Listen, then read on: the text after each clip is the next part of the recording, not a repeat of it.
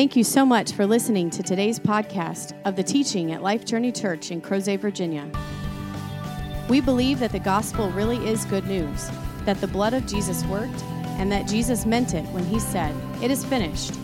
In Christ, we are dead to sin and alive to God, forgiven and free, clean and close, holy and beloved, blessed and made new. If God is doing something special in your life, we would love for you to tell us about it you can simply email us at info at lifejourneyva.com. One of the reasons we are able to provide these weekly podcasts is because of the generosity of people like you. If you would like to support the proclamation of the gospel of the grace of God, you can make a donation now on our website, lifejourneyva.com. We're in chapter 17. We skipped a little bit at the end of chapter 16 if you're you know, paying attention uh, because Jesus is talking directly with his disciples about things pertaining directly with those 11 men, things that they're going to see and experience. And so we're, we're just skimming over that. But the big thing that's important for us to take note of is at the end of chapter 16, the disciples say, Finally, we understand what you're saying. Finally, we believe that you are, in fact, sent from God. So think about that. three, almost four years of them being with Jesus, and the night of his arrest, the, the, like you know, six plus ish hours before his death, they finally say, "We actually believe that you are the Son of God."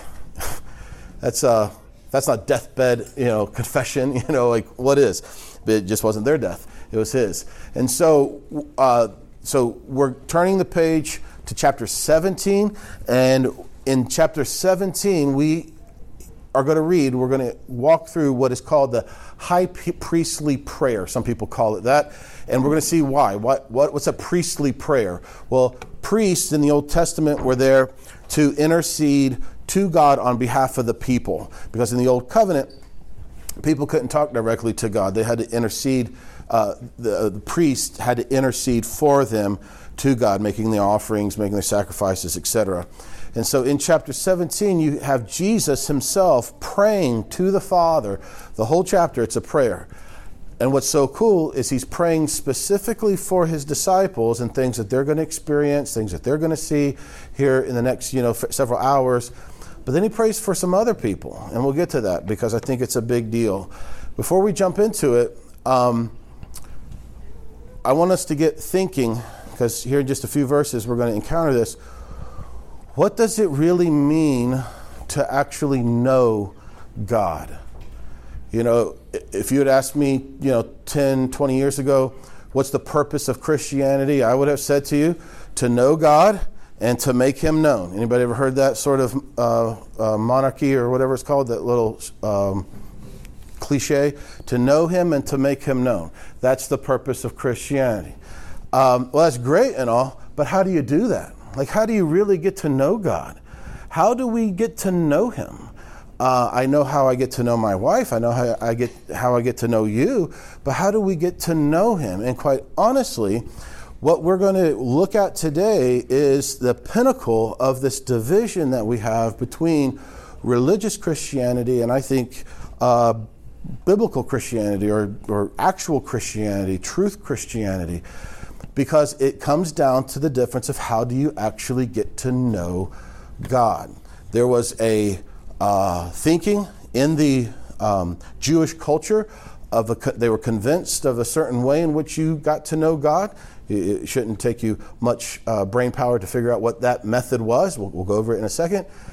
But Jesus is turning that on its head here in this one chapter as he's praying for them that they would actually get to know God in this new way, in this new covenant that he's come to enact. So keep thinking as we're reading this how do I really get to know him? What is, what is getting to know him? And more importantly, how do I get to know him? Because there's competing methods of how to get to know God. One that leads to true knowledge of him, another that leads to a feeling, a sense of knowing him, but it's actually death. So, Chapter 17, starting in verse 1, Jesus spoke these things, these things being chapter 12, 13, 14, 15, and 16, because it's all one meal, as we've been talking about. He spoke these things, and lifting his, uh, up his eyes to heaven, he said, so here's the beginning of the prayer. He said, Father, the hour has come. So, all of this preparation, I mean, think of all of eternity past has been leading up to this moment. Paul actually says, or the writer of Hebrews actually says that the death of Jesus, that's what he's talking about, the, the hour that's come, the death of Jesus is actually the culmination of the ages. Let's think about that. The culmination of the ages was. See, we think it's yet future for us. We think, well, when all is said and done. Well, according to the writer of Hebrews, the culmination of all ages was the cross. See, there's something that happened 2,000 years ago in the spirit, in, in the kingdom of heaven, that, that we can't even begin to comprehend for him to say it's the culmination of the ages. The hour has come for the culmination of the ages. And he says, glorify your Son, that the Son may glorify you. This word glorify, we're going to see it several times. That's why I have it in red. And we're going to talk about what it means, what glorify means in this context.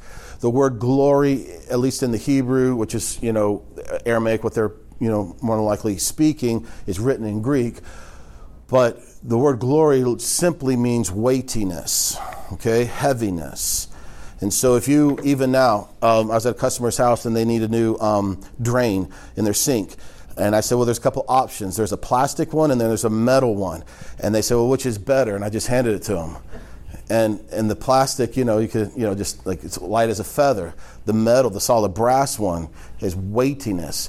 And so if we were to use this word glory in that, in that way, in that vernacular, we would say that the brass one is more glorious than the plastic one. That's all glory really means. Weighty. We've sort of churchified it to just say, well, glory. Well, what does that even mean? We have a word that we don't even know what it means. It simply means weightiness, substance. We got that? And so what Jesus is saying, reveal the weightiness of who I really am. Because up until this point, Jesus is just seen by the world as what? As a homeless carpenter's son from Nazareth.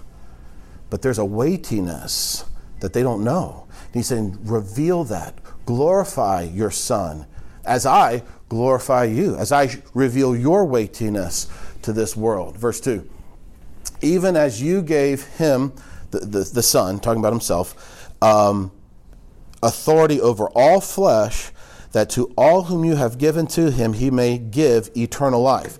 So here's how the Father and the Son are glorified. Here's how their weightiness is revealed by the Father giving the Son dominion over the world, people, and then the Son giving the people the ability to have this thing called eternal life. So the Father is his weightiness is revealed, and the Son's weightiness, substance is revealed by giving something to people, eternal life. Well, what is eternal life? What is he talking about? What we forget all too often is that salvation is not simply bad people becoming good people or people who struggle to do what's right, trying harder to do what's right. Salvation is actually the, the, uh, the, the uh, restoration of the Holy Spirit Himself into mankind. Back in the garden, the Holy Spirit was in man, in Adam and Eve, was breathed into him. But when Adam and Eve sinned, because of that sin, the Holy Spirit was taken away from him. And they died that day, died spiritually, physically, many years later. But there was a promise given in Genesis chapter 3 or uh, 4, or whatever it was, that there would come a day where a descendant, a seed of the woman, would actually reverse this curse. Then the curse now would be that the enemy, Satan himself, would be crushed, and that man himself, man once again, would have this life within him. So, eternal life, salvation, is the restoration of the Holy Spirit within us. And so he explains this. Verse 3, he says, This is eternal life. If you ever wondered, you know, what is eternal life? Well, when Jesus says this is eternal life, we should, you know, listen up and, and, and maybe highlight it and read it again. And if we're intellectual, maybe read it slower and read it again. And he says, This is eternal life, that they, who's they? The people that he has dominion over, the world, may know you. Here's eternal life that people who have not known God since the garden would actually have, again, the opportunity to know Him, to know Him, to know you, the only true God, and Jesus Christ, whom you have sent. There's a couple of different Greek words for know, K N O W. And this one that Jesus uses is, in fact, the, the word that it doesn't just simply mean know facts about him, but it actually means it, the emphasis is to know it uh, personally, intimately, an individual, somebody, or something. And so we know a lot of facts about different people, right? Um, but how many people do we truly know personally? I know a lot of stuff about a lot of sports guys and pol- politic politicians and you know figures in our culture. But do I know like this know experientially, personally, any of those people? Of course not.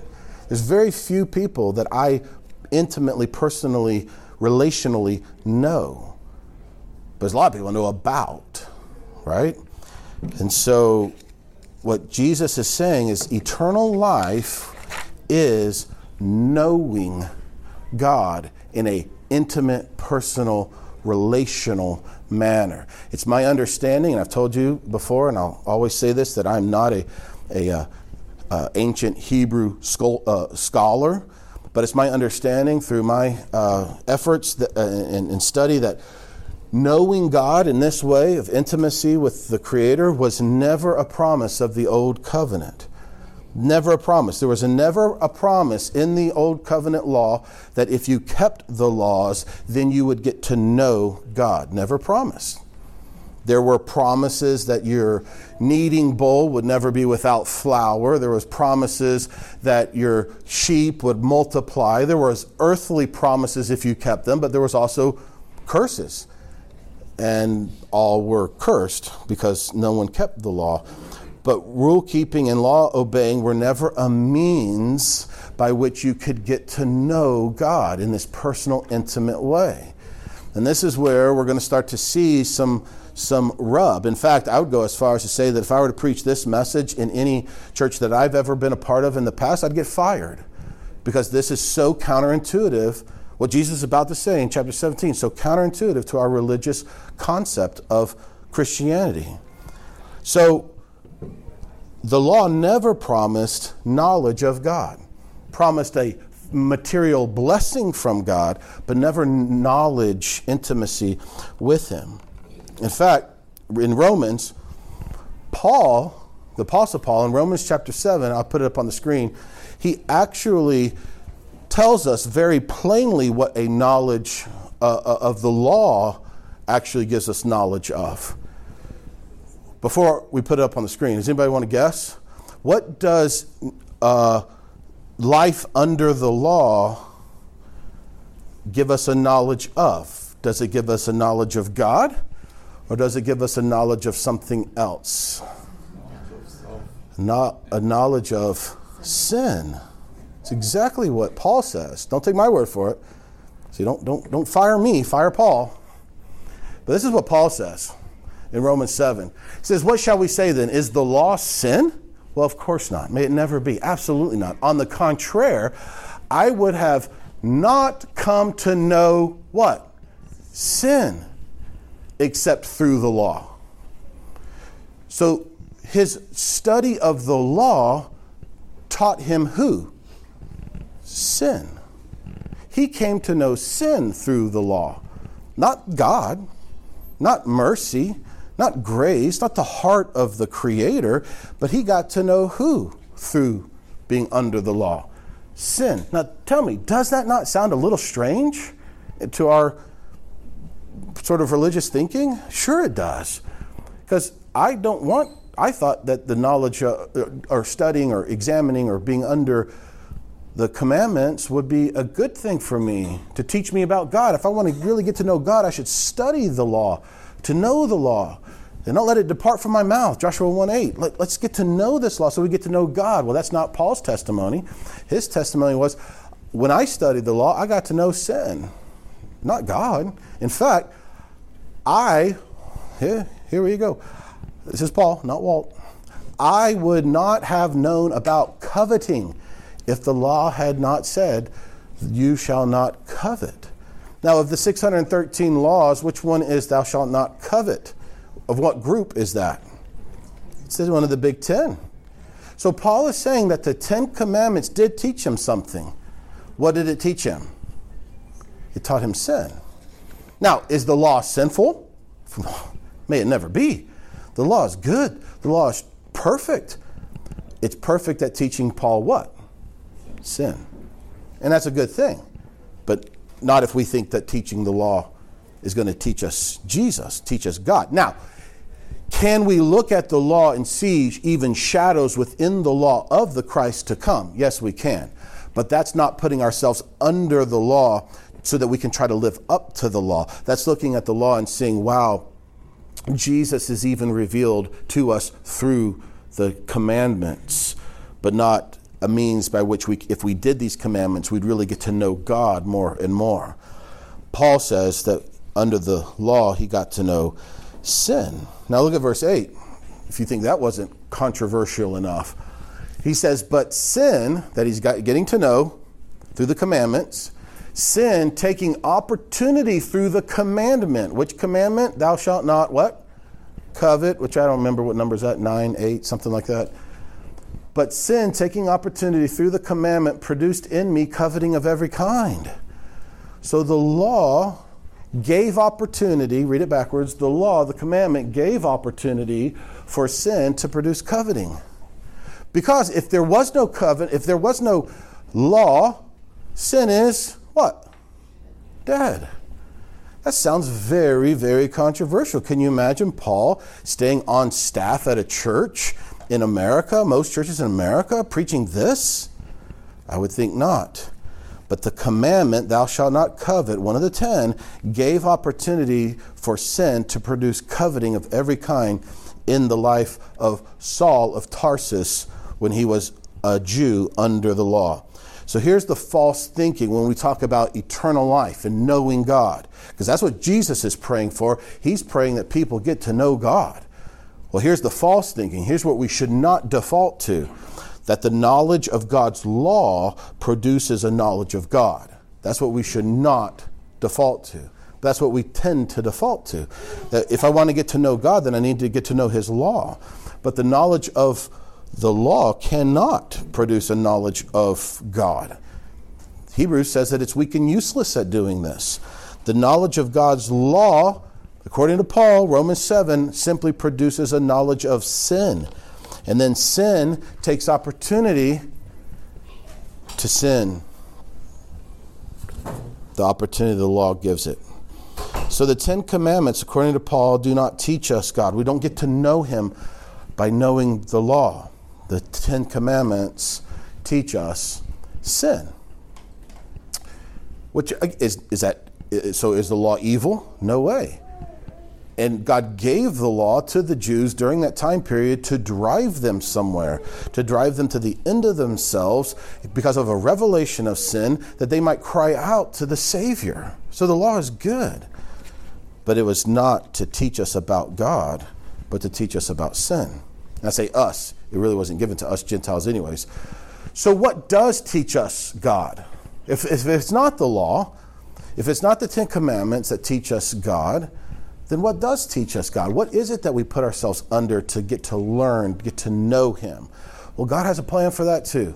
And I'm really quickly going to read a few verses out of Jeremiah chapter 31. Jeremiah was written at the worst time of Israel's history. The Babylonians were coming in to conquer Jerusalem. The temple's being destroyed. The Shekinah glory of God is leaving. That's what Lamentations is all about. And the, the, the, the, they're so hungry, they're eating stuff they shouldn't be eating. I don't mean like, you know, pigs, like like people. It's just it's a terrible time. You read it yourself. It's a terrible time in the life of Israel. And in the midst of this terrible time, God reveals to Jeremiah a day that's going to come. And this is what he says Behold, days are coming, declares the Lord, when I will make a new covenant so I'm going to do a, whole new way of relating, a whole new way of, of, of relating to people, a new covenant with the house of Israel and the house of Judah. And then he talks about this new covenant, what it's like and what it's not like. First of all, he says, This new covenant is not like the covenant that I made with their fathers in the day that I took them by the hand to bring them up out of the land of Egypt. Which covenant is he talking about when he took them by the hand out of Egypt? They walked across the Red Sea into where? Mount the Sinai Peninsula. Walked right to the Mount Sinai.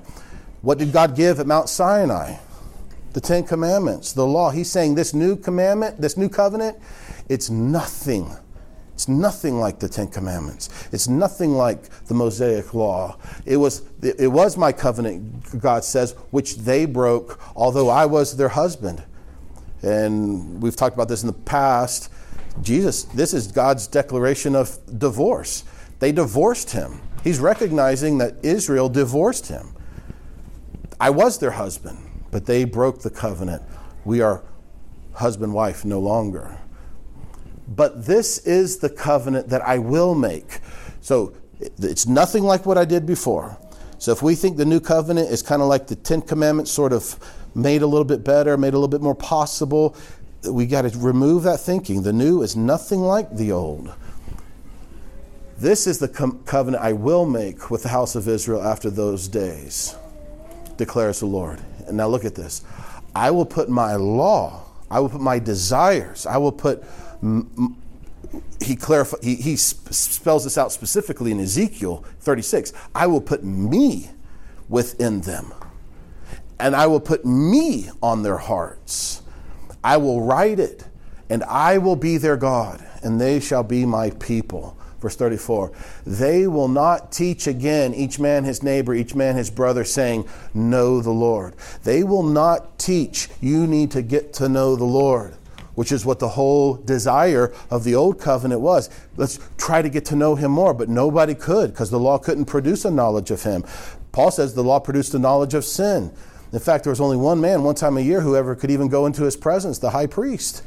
There wasn't a knowledge of God. And he said in this new covenant, there will be a knowledge of me. You'll get to know me, and I will know you. For they will all know me, from the least of them to the greatest of them, declares the Lord. So no matter who you are, you will know me if you are, believe me. How is that possible? That's our question, right? How does knowledge of Him happen? How is this possible? And he explains it right here F O R. I've told you a bunch, I'll tell you a bunch more. When you see F O R, that helps us explain it helps us understand. He's explaining what was just said. Here's how this knowledge of Him happens I will forgive their iniquity, and their sin I will remember no more. So here's how you're going to know me. You're going to know me because I'm going to do something that forgives you to where I know your sin no more. So forgiveness is, if you want to talk about steps to knowing God, if we do not believe if we do not accept our complete and total 100% forgiveness of all sin for all time, then we're not going to get to know Him. Because the knowledge of Him is a result of His forgiveness of our sins and knowing our sins no more. Because what happens if we think He's still holding our sins against us? Then we're convinced of a separation, of a, of a, of a judgment, of a distance between us and He. Well, the wages of sin is not distance. The wages of sin is not tension in a relationship with God, which is what I used to believe. The Bible says that the wages of sin is what? Death, not distance. It's termination, not tension. And so, what God is saying, I'm going to do something. He doesn't specify what it is. He's not talking about. He doesn't talk about a son. He doesn't talk about a cross. He doesn't talk about those things here in the Old Testament. It was all a mystery. But he says there's going to come a day where I'm going to re- remember their sins no more. And that's how they're going to get to know me. So as I read this, knowing God doesn't come from the old covenant, doesn't come from Mount Sinai. Knowing God doesn't come from a better understanding or application of the Ten Commandments. Knowing God comes from the reality of a new covenant where He forgives, where He remembers our sins no more, and He places His very own self, His very own spirit within us. And this, my friends, is what Jesus was on the doorsteps of doing. This is the night of his arrest. The very next chapter, 18, Judas shows up. I mean, we're talking minutes before his arrest. Jesus is praying to the Father that as a result of what he's going to do, the world would be, see how weighty the Son is, how weighty the Father is, by giving them knowledge of him, something that hadn't happened since the garden. And in fact, our knowledge of him now is better than their knowledge because we have experienced a grace that Adam and Eve never could experience. And this is what Jesus is ushering in the new covenant with his death, resulting in the complete total forgiveness of sins for all people for all times. And for those who believe it, who believe Jesus did it, the very Holy Spirit of God is restored into them, never to leave. Why would the Spirit leave? The Spirit would leave if there's sin on our account. So the Spirit of God will only leave an individual when there's sin on that individual's account.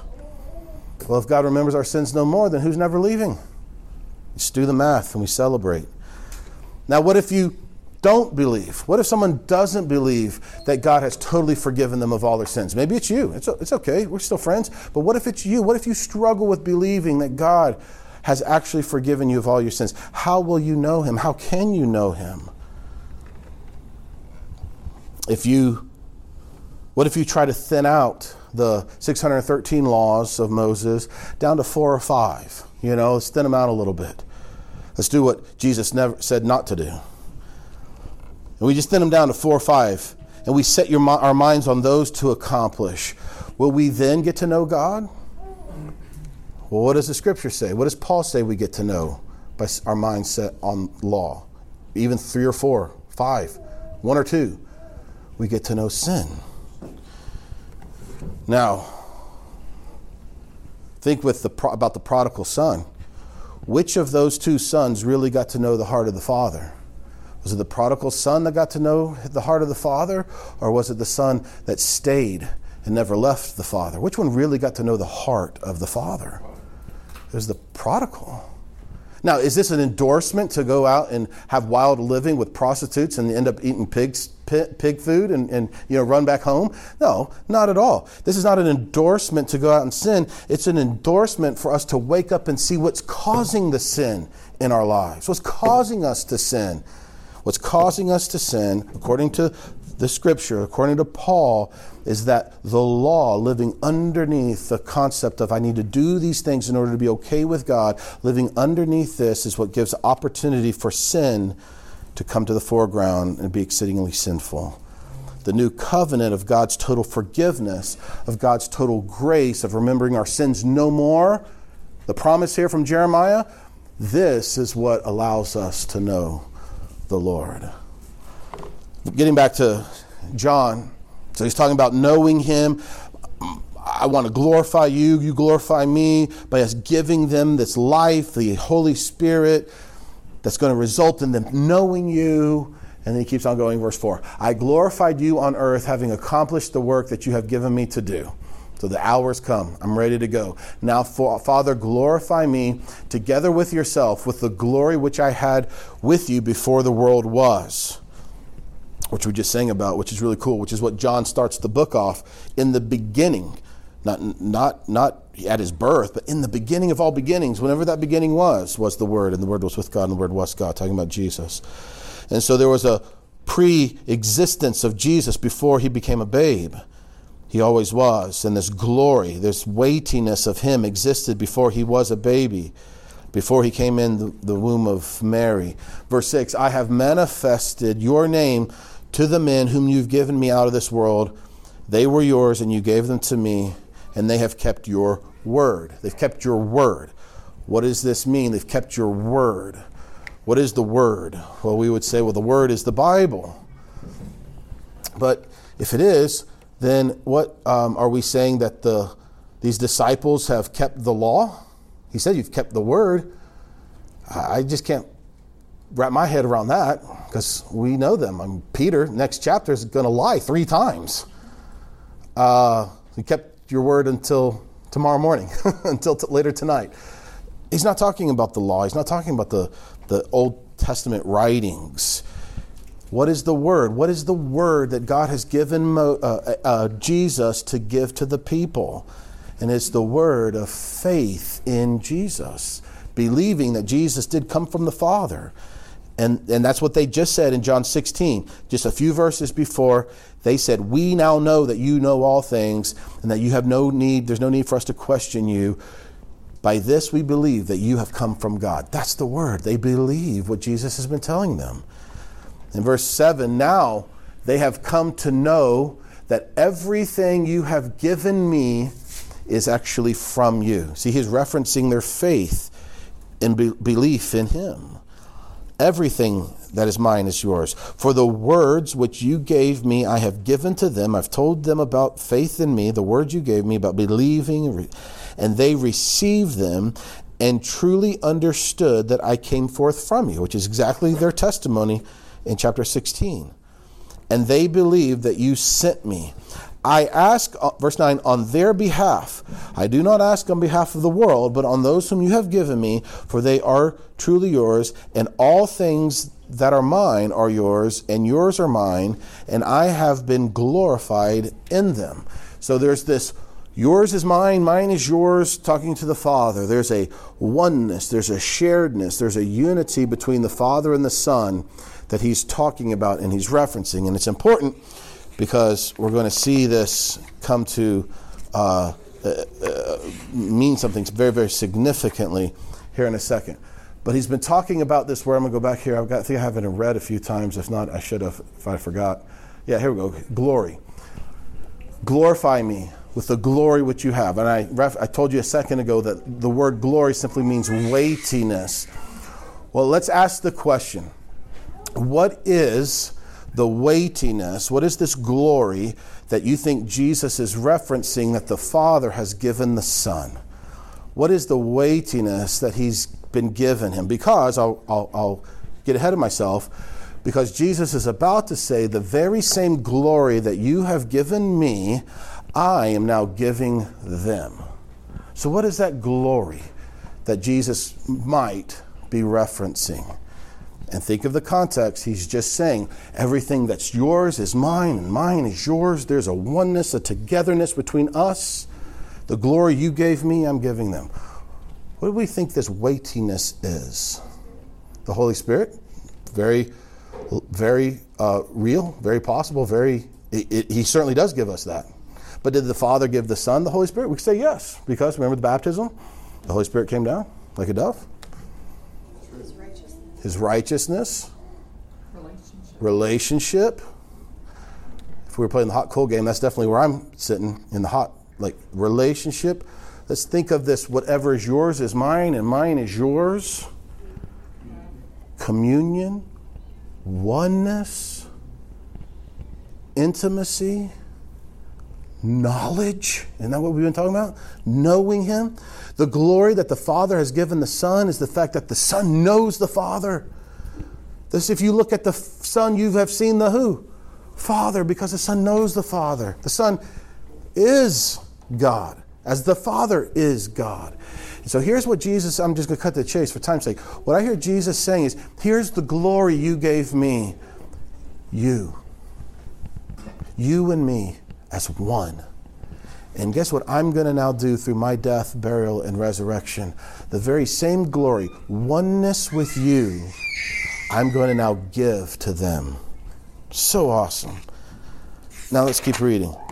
Um, uh, this glory, all right, of being one with the Father has been disguised, it's been veiled, and been hidden from the world. But one day, this glory between the Father and the Son was going to be revealed and Jesus is looking forward to that. So I'm submitting to you that when we hear Jesus talk about this glory, this weightiness, I think he's talking about this oneness, this intimacy, this togetherness, this, this uh, um, uh, uh, intimacy with the Father himself. Verse 11, let's keep going. I'm no longer I'm no longer in the world, yet they themselves, talking about the disciples still, are in the world. Remember, he's praying for his 11 disciples. One has already gone off. And I came to and I come to you, Holy Father, keep them in your name, the name which you have given me, that they may be what is that? One. Now let's just pause there for a second. That they may be one. Jesus is praying that they may be one. Okay, well that could be interpreted a couple different ways. I'll give you two. That they may be unified within themselves. that they'll get along. There's a lot of strong personalities in the disciples. You know, you got Bartholomew, he's always, you know, the go getter. Then you got Peter, he's always the smart aleck. You got, there's a lot of personalities. And then you got James, they always pick on because he's short, you know, James the Lesser. You know, we got, we got all these personalities. Just let them get along with each other. Hey, that could be what Jesus is saying. I used to believe that's what he was talking about. But let's really evaluate that. Is Jesus dying on the cross and raising from the dead so that the disciples get along with each other? I don't think so. Maybe. I don't think so. And I love how he clarifies it. May they be one, look at this, even as we are. How is the Father and the Son one? They are one in fellowship, in intimacy, in togetherness.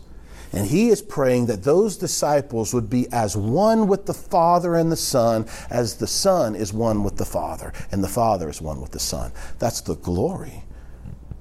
Now you say, well, uh, maybe, but probably not, Walt. I mean, that's, that's kind of out there to think that these disciples, in their spirit, in their new heart, in the new com- covenant, are going to be as equally one with God as Jesus is one with God, and that the Father is one with Jesus. that's kind of out there. Okay, well, let's keep reading.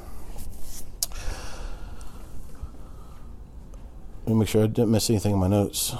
Yeah. All right, so verse 12. While I was with them, I was keeping them in your name, which you have given to me, in your authority, in your name, which you have given me. And I guarded them, and not one of them perished, but the son of perdition, talking about Judas, so that the scriptures would be revealed. But now I come to you, and these things I speak in the world so that they may have my joy made full in them. So I'm saying all this. I'm praying this to you, and I'm going to do what I'm going to do tomorrow, and then be raised from the dead in three days from tomorrow, so that my joy, the joy I, Jesus, have, may be complete, may be full in them. Let's take a time out.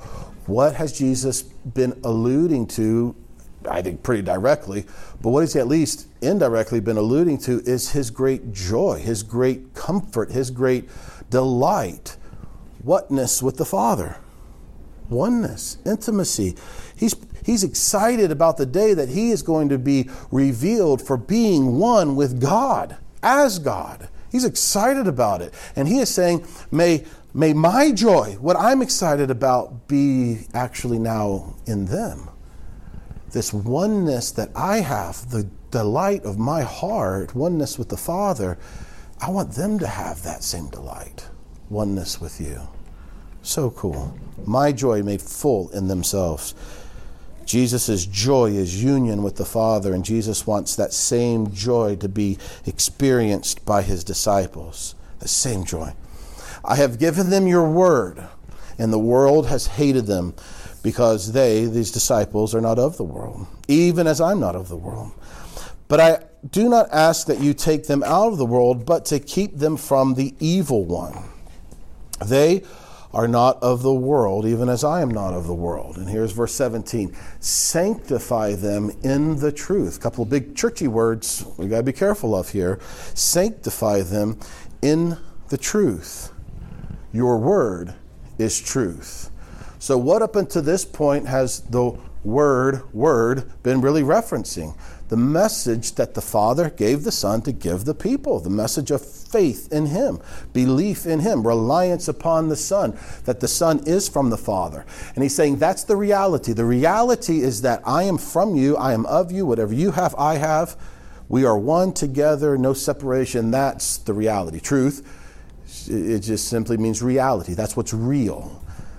And he says, Sanctify them in this reality of me being one with you. Sanctify, it's another big churchy word that we have come to sort of understand only in certain concepts, but sanctify just simply means to set apart. Set them apart. Set them apart from other people in the fact that they really understand the truth. The truth is that I am in you and you are in me and we are one together. Set them apart in this reality. And he says in verse 18, As you sent me into this world, I have also sent them. For their sakes I sanctify myself, that they may themselves that they themselves may be sanctified in truth. So we tend to think of this word sanctify, sanctification, sanctif- sanctified. We tend to think of this word as this process by which people who sin a lot sin less and become more and more holy. But that's not, if that's what we're thinking here, then we're totally off because that's not at all the context. Because if our definition of sanctify means tomorrow I'm going to sin a little bit less than I did today, and so I'm becoming more holy, I'm becoming more sanctified, then put that definition into this sentence right here I, Jesus, sanctify myself. Come on. Are, are you agreeing? Are you saying that Jesus is sinning a little bit less tomorrow than he is today? That's not sancti- sanctify. Sanctification simply is setting apart. So if we were to take this chair and pull it away from all those chairs, we are sanctifying this chair. We're setting it apart from those chairs. That's all it means in its purest definition. And so, what is Jesus saying? He's saying, I am setting myself apart. Apart from whom? First of all, apart from the living, because he's going to die. So, he's setting himself apart from the living tomorrow. This time tomorrow, I'm going to be dead. But then he's also setting himself apart from all who are going to what? Who all who die. By what? By being raised back from the dead. He said, Well, there's other people that rose from the dead. You know, he, he raised a couple people from the dead. I think the disciples did a few. But how many people died and came back to life in, and therefore ended the sin account of humanity and then gave the Holy Spirit to those who believe? See, this is Jesus setting himself apart. This is Jesus. This is this is Jesus being seen no longer as the plastic drain, but as the solid brass drain. He is sanctifying himself, setting himself apart from what is common, all those plastic drains, to something much more weighty. And that word for weighty, what's the word in the Bible that means just weightiness? Glory. This is what he's talking about. I'm setting myself apart from the world to show who I really am. And by doing that, they themselves will be set apart into this reality of new life in me. Now, before we continue, whom, whom, who, whom has Jesus been praying for? For whom has Jesus been praying? His disciples, the 11. Absolutely. Now, primarily that they would get to know God through the new covenant of God's grace, for the knowledge of the law brings the knowledge of sin, but the knowledge of God's grace brings the knowledge of God Himself. Because remember how John began the book? That Jesus Christ Himself is full of grace and reality, grace and truth. So he's saying, let's get to know Him as He is in this covenant of grace, holding no sins against us. But in verse 20, the very next verse, Jesus changes the people whom He is praying for he starts praying for a different group of people in verse 20. Let's check this out. I'm going to ask you a question after we read verse 20.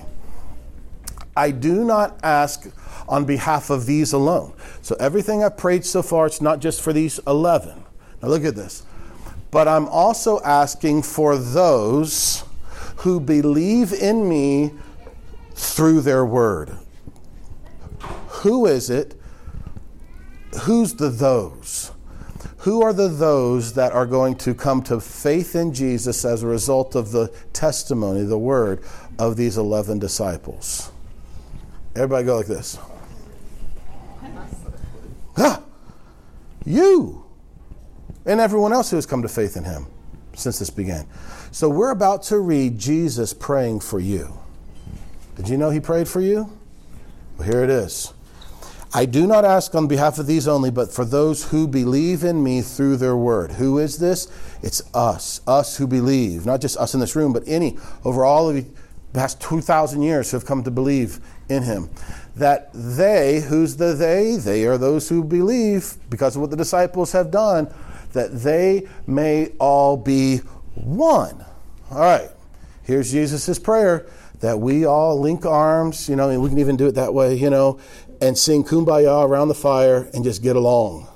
That's what he's praying for unity, oneness. Let's just get along. Maybe, and I think we can get along and we should get along, but I think it's bigger than that. And he explains it, and I'm so glad he does.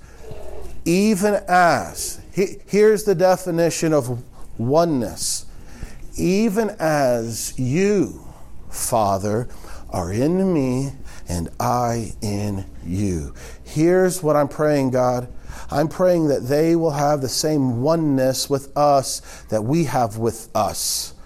That they will be just as you are in me and I in, in you, that they also may be in us. This oneness that he's praying for isn't hey let's just sort of shed our differences. You know you you say that's red i say it's green. Let's just shed our differences and let's just be you know jesus prayed that we would get along. Hey let's get along. But that's not what he's praying for here. He is praying that as a result of what he's doing by inaugurating the new covenant something that hasn't happened since the Garden of Eden would happen, and that is that you would be in them and they would be in you, they being the Father and the Son. That they would be in us, so that the world may believe that you sent me. The reality of our oneness with Him, not just oneness with each other. I think oneness with each other is a byproduct of the reality of our oneness with Him. But our oneness with Him is what declares the truth to the world that he is, Jesus is from the Father. Unity, sure, that's great, but it's him, them in us, and us in them, so that the world may know that you believe that you sent me. Now we're back to this glory word. What does this glory mean? The weightiness, the weightiness of oneness with you. The glory which you have given me, weightiness, the oneness that you've given me, I now am giving to them so that they may be one, just as we are one.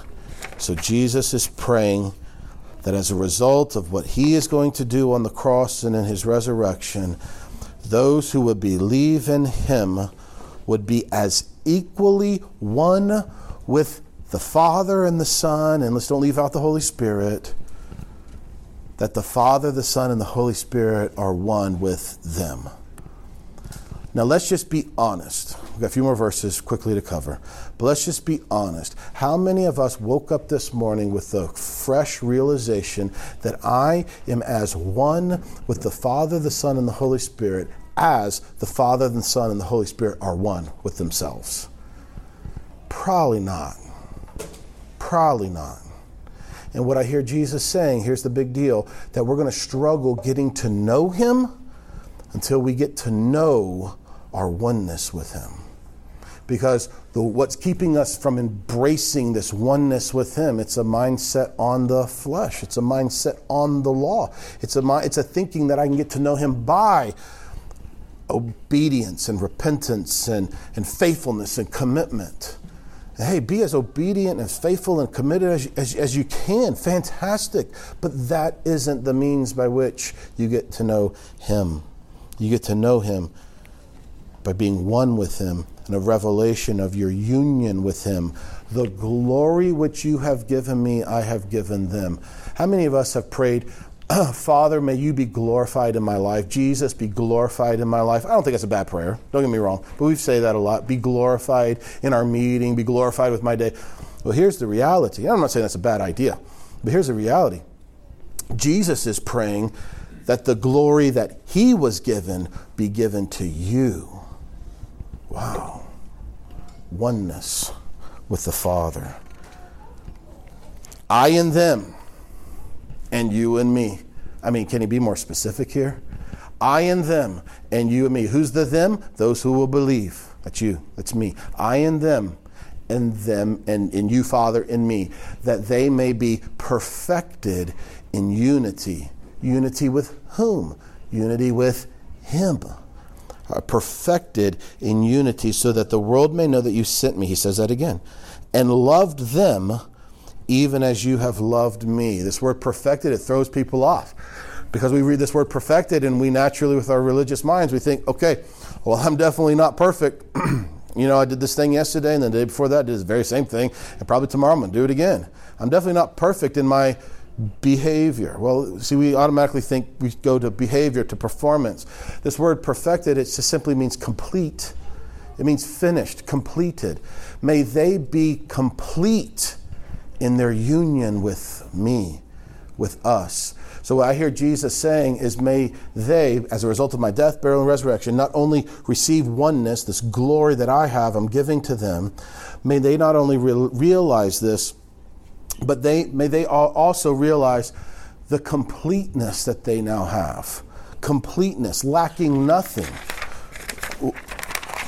Why did Israel commit themselves to the law when, when they did try to commit themselves to the law? Because they felt as though they lacked. They sought the material blessings and favor from God. But Jesus is saying that union with Him is what actually makes us complete. And Paul echoes this in Colossians 2. You should read it. He says that in Him we have been made complete. How are we complete?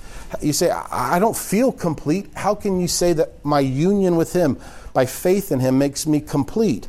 It's because we are joined, united, one with the one who is complete. He's complete and he lacks nothing, and we've been made one with him.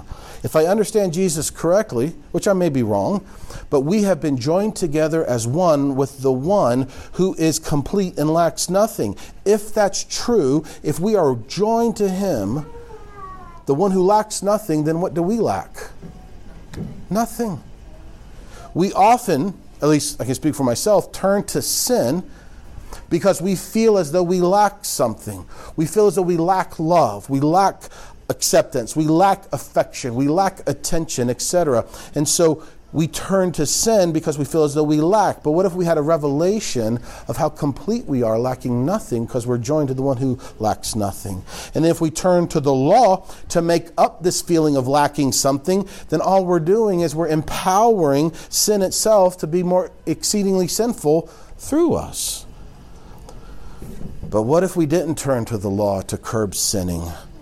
What if we didn't turn to the law to curb feelings of inadequacy, but instead we turn to the reality of our completion in Christ?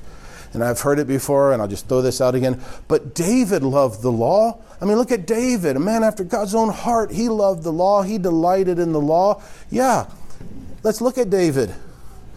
Remember what David did as he loved the law?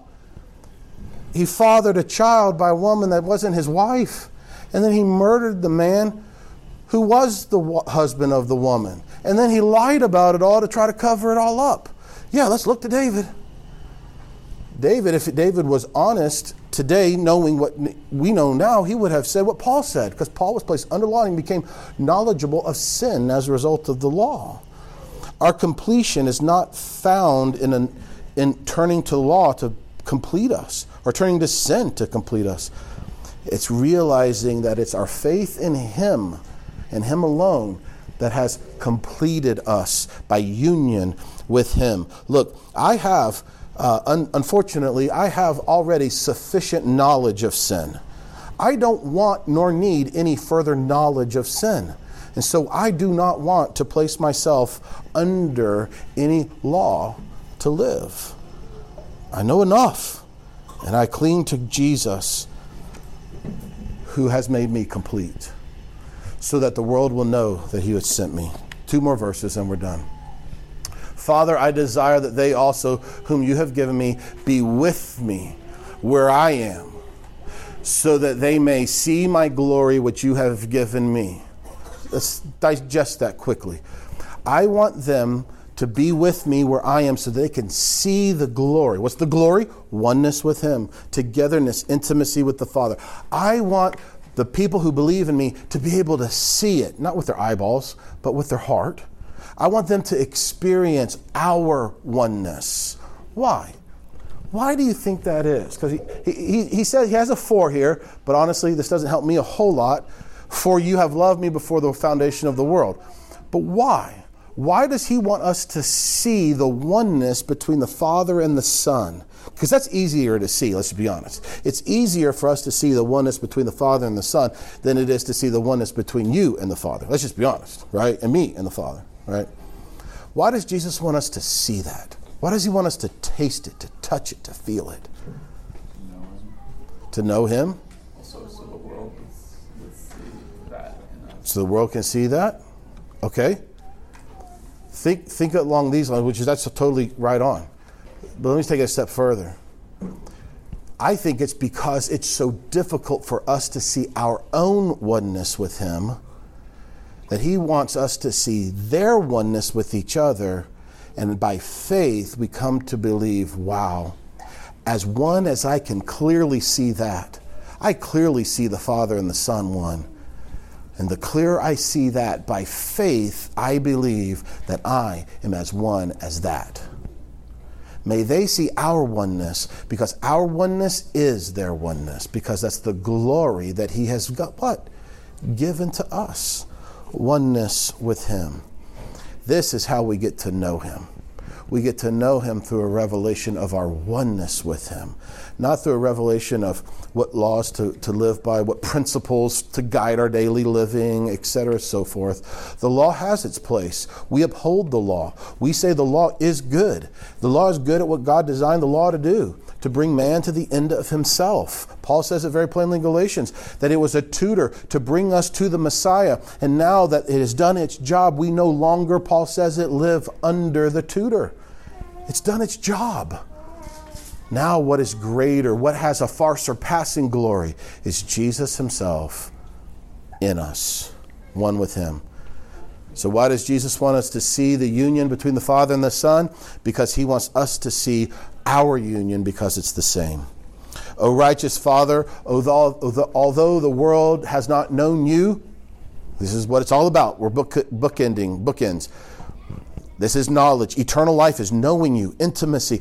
The world doesn't know you. Yet I have known you, and these have known that you sent me. And if I could add to that thought, he's saying they're going to get to know you because of what's going to happen in a few hours. And I have made your name known to them and will make it known. What was he going to do?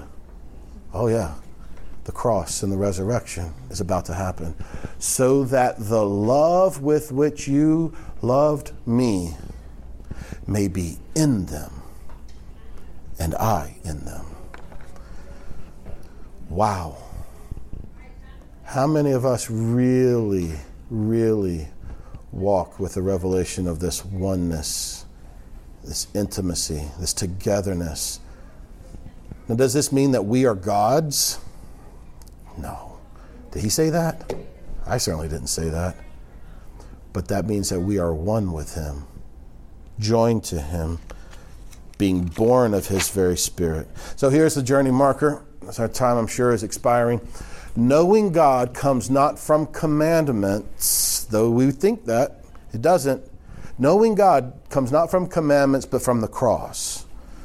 By his grace, his mercy, his forgiveness. That's what it really comes down to not from law, but from love. May the love with, with which you have loved me be in them. That's what's going to get to them to know you, the love that you have for me in them. Knowing God comes not from regulations, principles, guiding truths, etc., but it comes from resurrected life now in us. Getting to know Him comes from Him being in us and us in Him.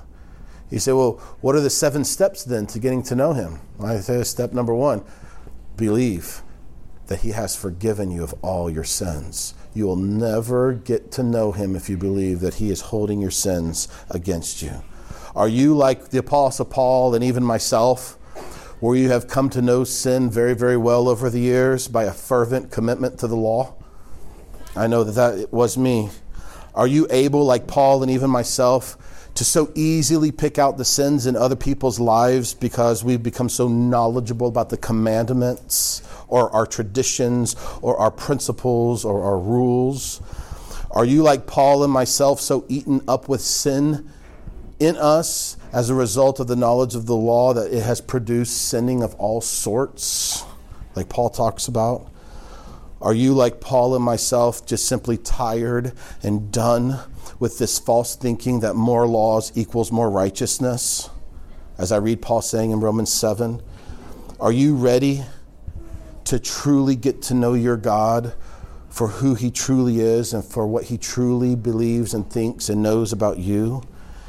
If so, like Paul, like myself, like anyone and everyone in this room who sees this and embraces this and around the globe that understands the forgiveness, we need to be set free from the law so that we can stop getting to know sin and start getting to know Jesus.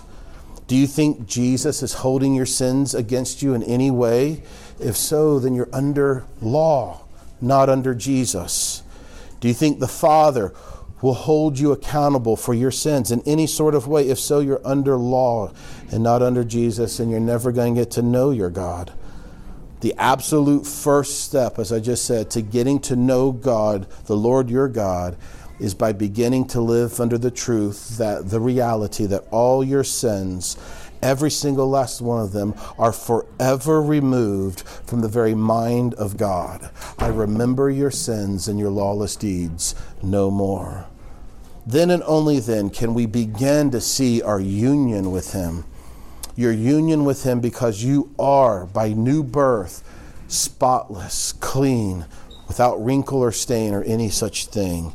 His his Spirit, His presence in you, will only depart from you when He begins holding a sin against you.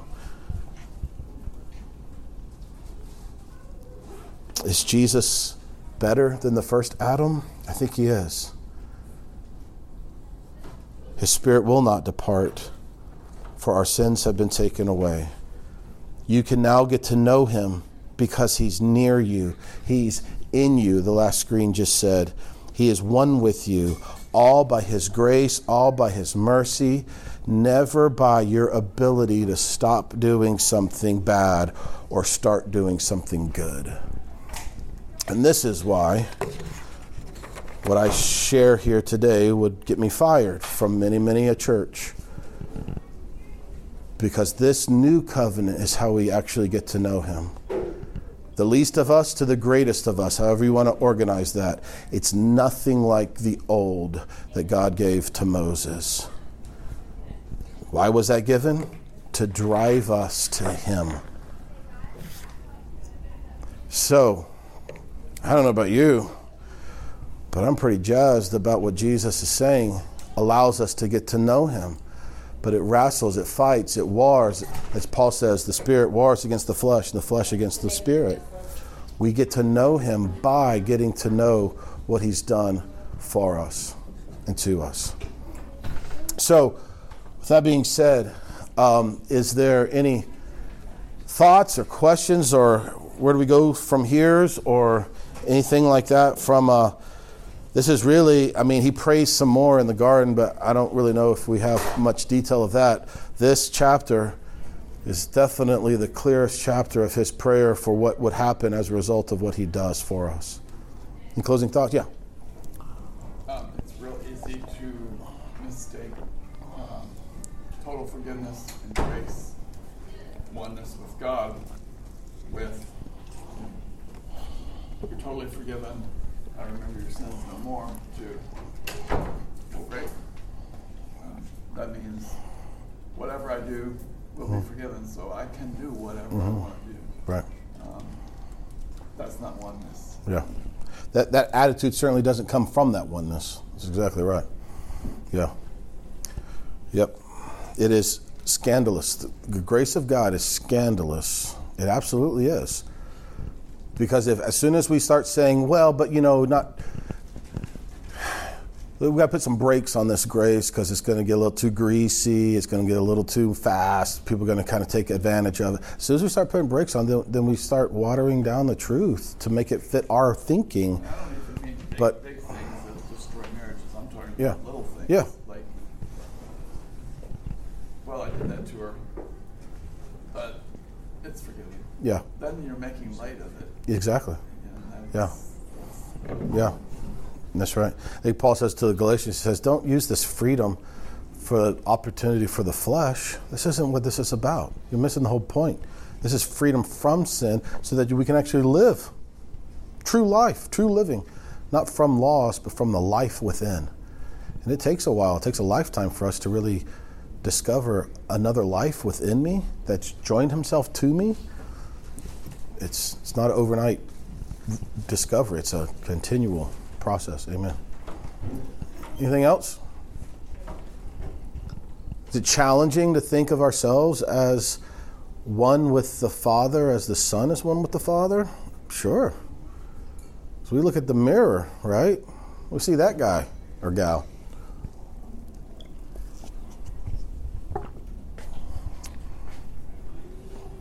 All right. Anything else? Okay. Well, hopefully it's uh, encouraging and it's life changing if we allow it to be. Father, we thank you for this truth um, that as one as you are with the Son, we are one with you. And nothing can take that away. Nothing can separate us from that. Nothing can remove that. And we ask that you would reveal that to us deeper and deeper, day by day. We love you. We thank you that you have given us a freedom to experience this. Help us, we pray. We depend on you. We need you to keep, uh, to, to, to keep our minds from wandering back into a law based system. It's what's so natural to us. Do this, be blessed. Do that, be cursed. But that's not life. That's not living by your life within. It's not living out from this union, this oneness. So, Father, we thank you so much as we get into next week with the, the arrest and the trials, and ultimately the crucifixion. May the love that you have for us be so real to us that it continues to transform our thinking. In Jesus' name we pray. Amen. Amen. Love you guys. Have a great week. Thank you again for listening to today's podcast of the teaching at Life Journey Church in Crozet, Virginia. We'd love to hear from you. If God is doing something special in your life, let us know by sending an email to info at lifejourneyva.com. Feel free to pass today's teaching on to any friends and family that you'd like, but please don't change any of it or charge for it. This podcast is made available for free as a ministry of Life Journey Church. If you would like to support the proclamation of the gospel of the grace of God, you can make a donation now on our website, lifejourneyva.com. Have a great day.